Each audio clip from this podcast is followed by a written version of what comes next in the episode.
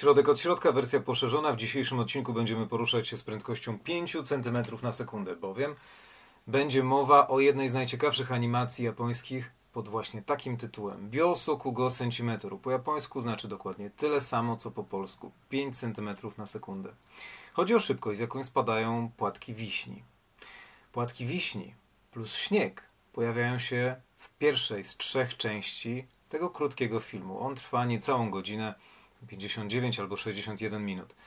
Godzinna produkcja dużo krótsza od zwykłych anime, takich, które trwają godzinę 40 albo 2 godziny z małym hakiem, albo dobre półtorej.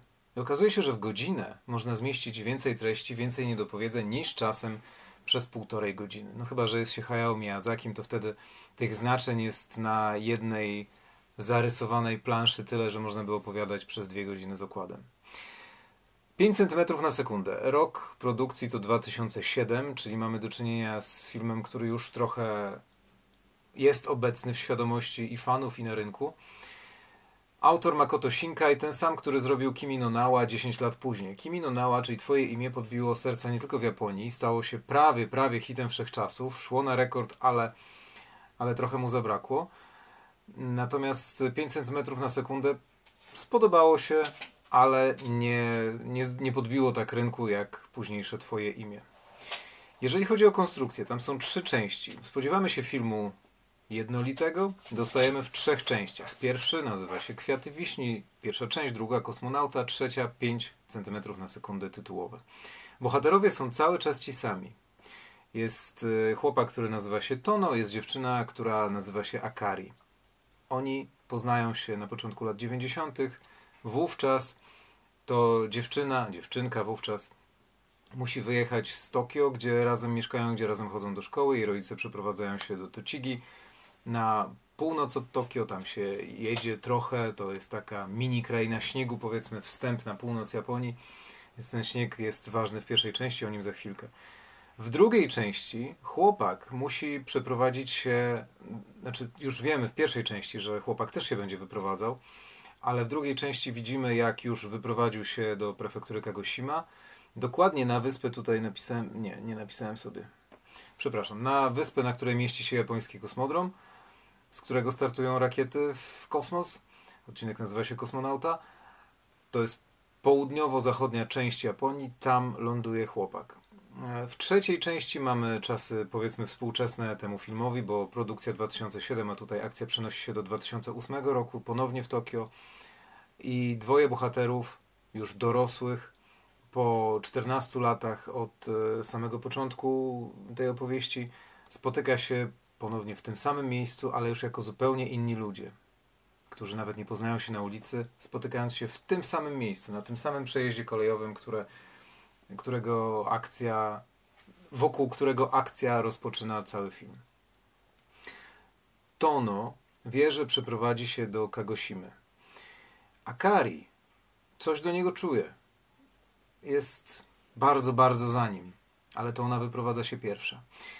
Pierwszy segment filmu, pierwsza z tych trzech opowieści, polega na tym, że wśród śniegu na początku wiosny Tono jedzie do Akari, podróżuje zmieniając pociąg za pociągiem, ale podróż się przedłuża, mimo że mają rozpisaną na kartce punkt po punkcie, no tak jakbyśmy jechali w miejsce nieznane, mamy co do minuty rozpisany pociąg, stacje, wszystkie przesiadki i to wszystko się rozsuwa. Ten cały plan bierze w łeb, bo pada śnieg i jest na tyle duży, że najpierw tutaj opóźnienie jest pięciominutowe, potem dziesięcio, potem nie wiadomo ile pociąg będzie stał między stacjami w śniegu. Ziębnięty i głodny bohater dociera na miejsce kilka godzin później, dziewczyna na niego czeka. Spędzają razem noc, rozmawiając pod kocem w opuszczonej stodole, szopie gdzieś po drodze donikąd, bo nie ma jak nawet wrócić do domu tej dziewczyny. Chłopak nazajutrz rano wraca do siebie. Ich drogi się rozchodzą. Ona nie daje mu listu, który jest przygotowany dla niego. Rozmyśla się, zmienia zdanie, widzi, że nie ma klimatu do tego. On list do niej gubi, wiatr mu wyrywa na jednym z etapów tej trudnej podróży. Potem druga część, kosmonauta. Aha, najpierw yy, śnieg, kwiaty wiśni, bo dziewczyna pisze mu o wielkiej wiśni, która cały czas jej towarzyszy, jest po drodze na stację kolejową do domu yy, i że chciałaby, żeby zobaczył takie kwitnące kwiaty wiśni, on razem z nią właśnie w okolicy tego drzewa, a wcześniej akcja całości filmu rozpoczyna się właśnie od tego, że dziewczyna sprzedaje chłopakowi ciekawostkę o szybkości opadania płatków kwiatów wiśni. 5 cm na sekundę. I teraz mamy rekwizyt numer jeden. Epifania Pustki. Opowiadaliśmy sobie o tej książce. To jest podróż przez tetralogię Misimy Yukio, opisaną przez panią Joannę Wolską-Lenarczyk. Bardzo ciekawa książka, pełna rozszyfrowywanych znaczeń starej japońskiej twórczości, po którą Mishima sięgał. No i tutaj wiosenny śnieg. Haru no Yuki. Haru wiosna, Yuki śnieg. Pojawia się w odniesieniu do poezji dworskiej, do twórczości dworskiej a mamy z tym do czynienia na początku 5 cm na sekundę. Drzewa wiśni kwitną zwykle na początku kwietnia, gdy wiosna jest w pełni, a okres tak zwany mankai, czyli moment, w którym kwiaty są w pełni kwiecia, jest niezwykle krótki. Ów aspekt trwałości ulotności kwiatów wiśni oraz spadającego i natychmiast stopniającego śniegu doskonale obrazuje buddyjska koncepcja nietrwałości, mujo. Z drugiej strony śnieg można, można odczytywać jako uniwersalną metaforę miłości niespełnionej, nieosiągalności, niemożliwości. Wyciągamy rękę i przez jedną krótką chwilę stykamy się z doskonałym pięknem nieskazitelnie czystych, kryształowo-białych płatków śniegu, które jednak już po chwili wymykają się z naszej dłoni pod postacią stróżki wody. To samo dzieje się z kwieciem wiśni. Możemy się cieszyć jego pięknem tylko przez moment. Haruno Yuki, Wiosenny śnieg, tak się nazywa pierwsza część czterotomowej, tetralogicznej, tetralogicznego dzieła Mishime Yukio. E, jeszcze jedna rzecz. E, Poezja japońska, tak, tutaj. W sztuce literackiej wyobraźnia odgrywa zasadniczą rolę. W myśl Maksymy Zen prawdziwe piękno dostrzeże ten, który umie nieskończone dokończyć w duchu. O tym w Epifanii Pustki autorka pani Joanna Wolska-Lenarczyk opisywała nam ewidentnie bohater Tono pierwszej części, w pierwszej części 5 cm na sekundę jest zbyt młody, żeby to zrozumieć, tą ulotność. Bo on ją czuje, ale wie, że będzie gorzej Wie, że w życiu będzie tylko smutniej. Dziewczyna też to czuje. Przez skórę. W drugiej części kosmonauta chłopak jest już kilka lat później, trzy lata później na w tej wyspie w prefekturze Kagoshima i ma nowe hobby, można tak to powiedzieć. Jest cały czas nieobecny myślami, pisze do kogoś wiadomości, których nie wysyła, widzimy treść takiej wiadomości, pisze, że znowu mu się śniło jak tam jest napisane na tym ekranie, który widzimy przez chwilę? Znowu mu się śnił sen, w którym spaceruje po. znajduje się na pewnej gwieździe na łące, spotyka chłopaka, którego twarzy nie widzi, ale czuje jego, dobrze odbiera jego uczucia za bardzo podobne do swoich. Tych wiadomości nie wysyła. Pojawia się dziewczyna, miejscowa, Kanae, bardzo chce się nauczyć surfować, podoba jej się Tono, robi wszystko, żeby wracać z nim do domu, spotykać go w tych samych miejscach, budować więź. Ale kiedy już chce mu powiedzieć, że coś do niego czuje, wie, że to nie ma sensu, bo Tono zawsze jest gdzieś daleko od niej. Pojawia się coś na kształt, rozmawiamy na kanale wiele o religii. Mówiliśmy o buddyzmie ostatnio, wcześniej wałkowaliśmy shintoizm, był też buddyzm zen jako postanowienie noworoczne. To wszystko się przewija w ich twórczości, w twórczości Japończyków, nie tylko oczywiście Japończyków. Dlatego warto wiedzieć o tych takich nitkach, które się przewijają. Mieliśmy przed chwilą kanon poezji dworskiej i takich ideałów piękna, ulotnych, które tłumaczą to, że cały czas nam smutno w duszy. Obserwujemy rzeczy piękne, ale w głębi duszy cały czas takie wielkie zero krzyczy, że nie, ta czarna dziura nie da się niczym wypełnić. Śnieg, śnieg się rozpuści, a kwiaty wiśni zwiędną i szybko zginą i trzeba będzie cały rok czekać.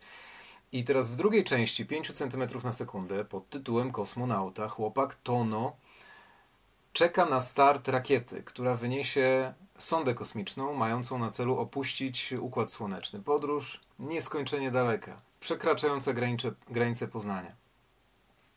W momencie, kiedy dziewczyna ma mu powiedzieć, że coś do niego czuje, E, ona e, się rozpłakała, on się do niej odwraca przodem, a za jego plecami startuje w tym momencie rakieta.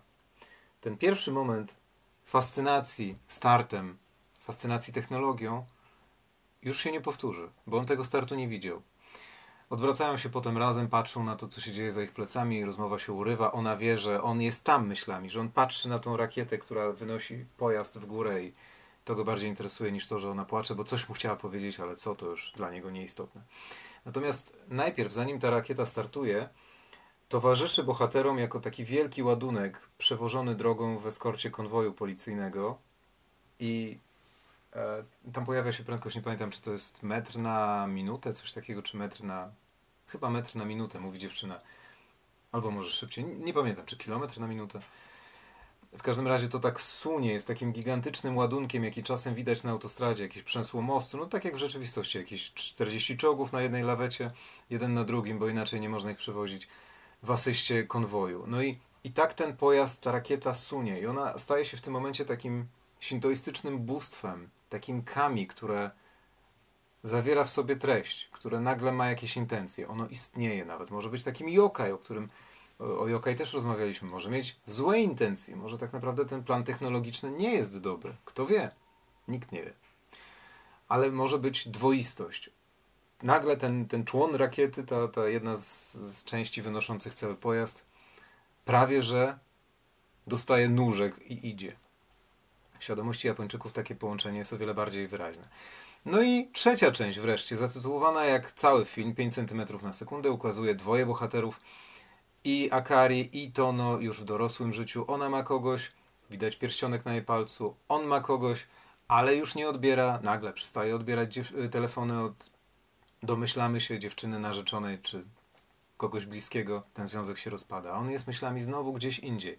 Rzuca po, w rezultacie pracę. Cały czas jest nie na miejscu. W sklepie znajduje gazetę magazyn, w, której, w którym jest napisana, e, przypomniana ta historia podróży sondy kosmicznej, której start on obserwował 10 lat wcześniej. No i nic dobrego z tego nie będzie. Do bólu, wiemy to, widząc bohaterów spotykających się w tym samym miejscu, od którego zaczyna się film, po 14 latach, którzy nie potrafią się rozpoznać. Oni się widzą w tym samym miejscu, na tym samym przejeździe kolejowym. Pociąg mija, dziewczyny już nie ma, chłopak czeka, ale ona już poszła. Tak szybko, jak on się zorientował, że to może być ona, ona się nie zorientowała. A może się zorientowała i uciekła od tego wspomnienia. Kto wie? Tego też nie wiemy. Ale jest smutno do granic. Dlatego pojawia się rekwizyt numer dwa. Na południe od granicy, na zachód od słońca. To jest bardzo krótka powieść Murakamiego, tutaj w wersji angielskiej, o spotkaniu po latach, po ponad 10 latach, Bohaterów, którzy kiedyś mieli się ku sobie. Każde z nich prowadzi już nowe życie. Czy ich drogi mogą się zejść? Mogą, bo ona przyjeżdża na chwilę do miejsca, gdzie jest on. To ona jest nieumiejscowiona, bo on prowadzi e, życie już na miejscu z klubem jazzowym. To takie autobiograficzne wątki pisarza, który należy, którego jest właścicielem, może go kierować dzięki ojcu nowej kobiety w swoim życiu. Musi być lojalny, musi być osadzony, bo przyśrubowano głównego bohatera tej powieści do ziemi. Ale oto pojawia się ten wolny elektron, który mając swoje życie, teoretycznie może namieszać w, w tym już nowym życiu głównego bohatera. Czy tak się dzieje? Przeczytajcie. Czy to jest warte zachodu? Nie ma na to odpowiedzi.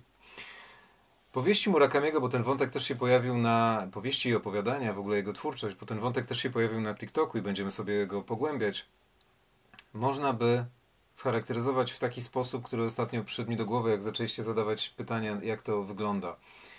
To jest trochę tak, jakby młodej osobie, bo na TikToku pojawiło się pytanie, czy młodzież powinna czytać takie książki. No powinna oczywiście, bo młodzież powinna czytać, tylko pytanie, czy je zrozumie. To nie znaczy, że nie powinna czytać, bo pytanie, ile młodzież w ogóle rozumie z tego, co robi. Sam wiem to po sobie.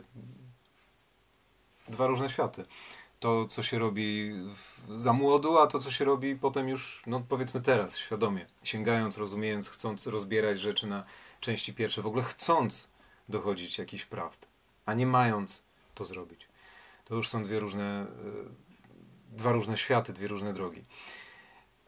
Murakami pisze w taki sposób, jakbyście mieli komuś młodemu powiedzieć, że w miejsce, w które przychodzi teraz kimś, z kim chce planować życie albo planuje życie, przyjdzie później z kimś innym i nie będzie w tym widział nic złego. Taka konstrukcja myślowa, jakkolwiek prosta, jakkolwiek, banalna, bo z tego składa się życie, dla młodych ludzi moim zdaniem jest niezrozumiała i aż granicząca z wywołaniem gniewu. Ale do tego trzeba dojrzeć, że takie rzeczy się dzieją. I o tym pisze Murakami. I o tym od samego początku jest w 5 cm na sekundę. Buddyzm, Shinto, Zen połączone razem tutaj w postaci powieści, w postaci animowanej historii 5 cm na sekundę jako popkultura, którą można by pominąć. A! Kreskówki nie dla mnie.